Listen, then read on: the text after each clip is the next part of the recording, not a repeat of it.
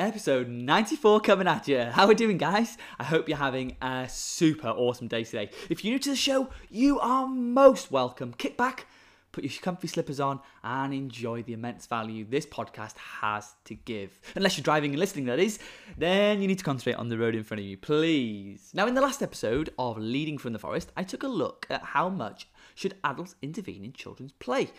Now, if you're an adult, I would definitely recommend checking that one out. But now, let's go.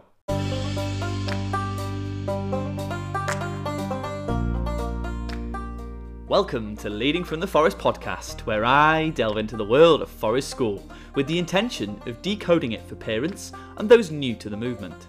Over the last year, I have brought together a powerful community of parents that have embraced the transformational process of Forest School to set their child up for life success as I go about my mission to reconnect 10,000 families with nature the Forest School way.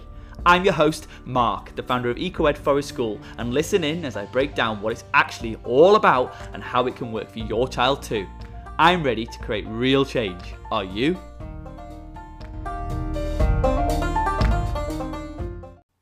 Hey everyone, so in this episode, I move into part two of my look at how Forest School can support the EYFS, or the Early Years Foundation Stage.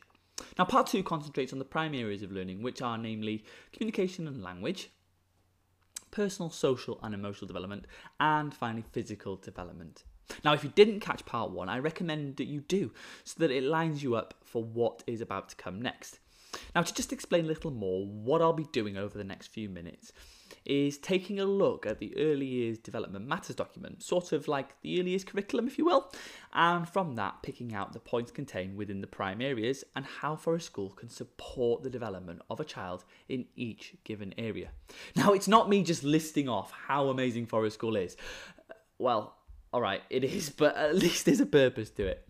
Now, these prime areas echo ideas of holistic development, which is a key approach within the Forest School ethos, and which is why each can complement the other, i.e., EYFS complementing Forest School and Forest School complementing the EYFS.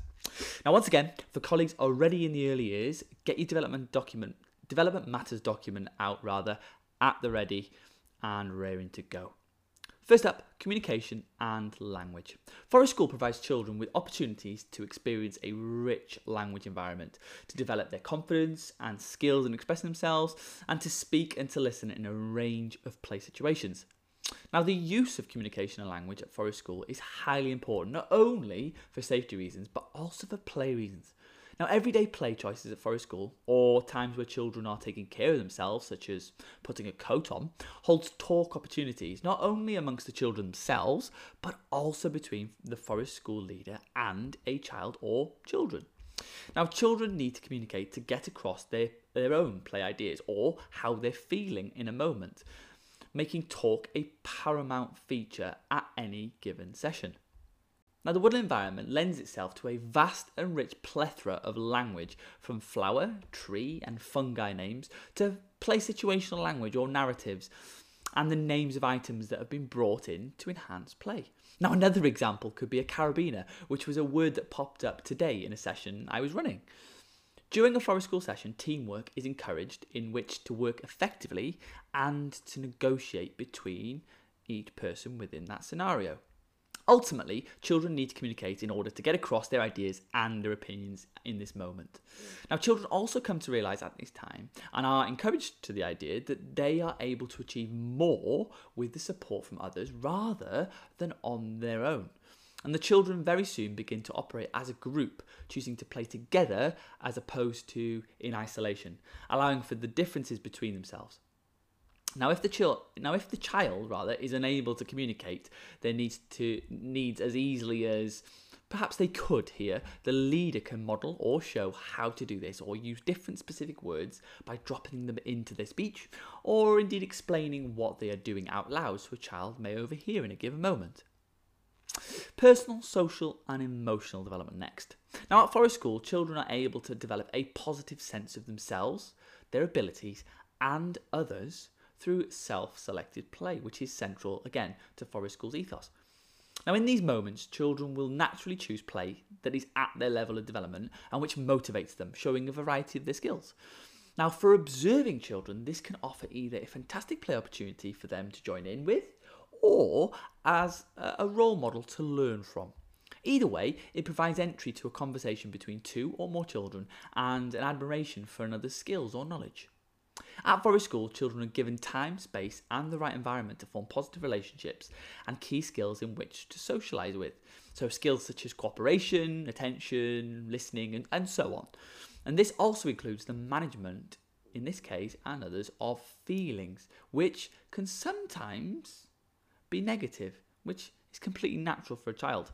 But through the support and guidance of the Forest School leader, children are supported in understanding and managing both negative and indeed positive emotions very well. This area also includes the development of independence. Now, Forest School, alongside its social focus, also promotes the development of independence.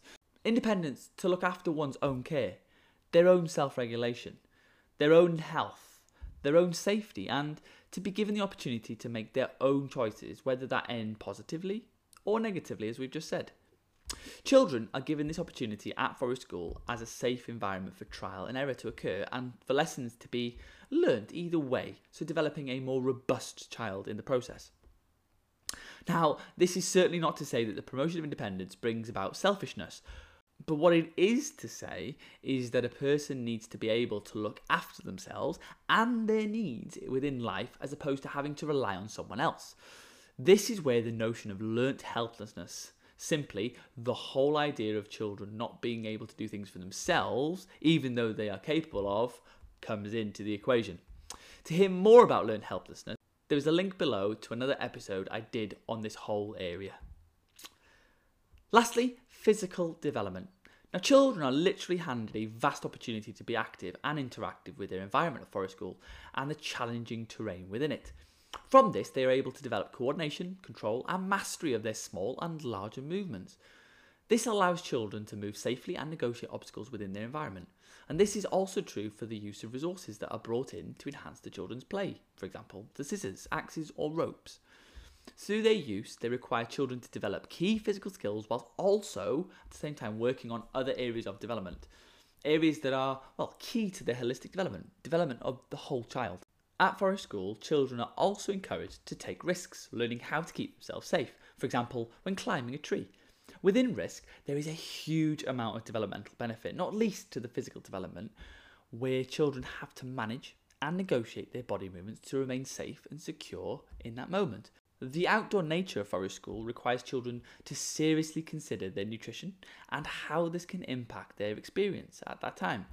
By this, I mean that if a child takes on board food during a session, they will maintain a steady energy state, allowing them to, well, access their learning because their basic needs have been met. However, if a child is unable to manage their food intake, they will have a drop in energy levels, and so their basic needs will become unmet, and so learning cannot happen efficiently. At this time, children are also learning about what types of food are most appropriate for providing their bodies with the required energy. This prime area is also supported by the need for children to self care, meaning to look after themselves. Now, this relates to knowing if they need to put a layer of clothing on to keep warm, or indeed take it off if they become too hot, as just one example of this. Now, throughout that past few moments, you will have noticed some overlap between each area, and this is yet another hallmark of the early years attempt for the prime areas to align with a holistic development approach an approach that is central to the Forest School movement. Holistic development being the progression of the whole child and the developmental areas all at the same time, and not one in isolation from another. Now, in the next instalment of this mini mini series, we take a look at how Forest School can support the specific areas of the EYFS, areas such as maths, literacy, understanding the world, and expressive arts and design.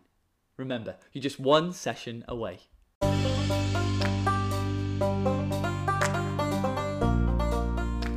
Thank you so much for listening to Leading from the Forest. To find out more about EcoEd Forest School, head over to our website at ecoedforestschool.co.uk to start your journey with us today. Don't forget to review and subscribe to this podcast if you haven't done so already, to spread the word of Forest School and to add immense value into other parents' lives. I've been your host, Mark. This has been Leading from the Forest. Have the most amazing rest of your day, and I look forward to joining you again very soon.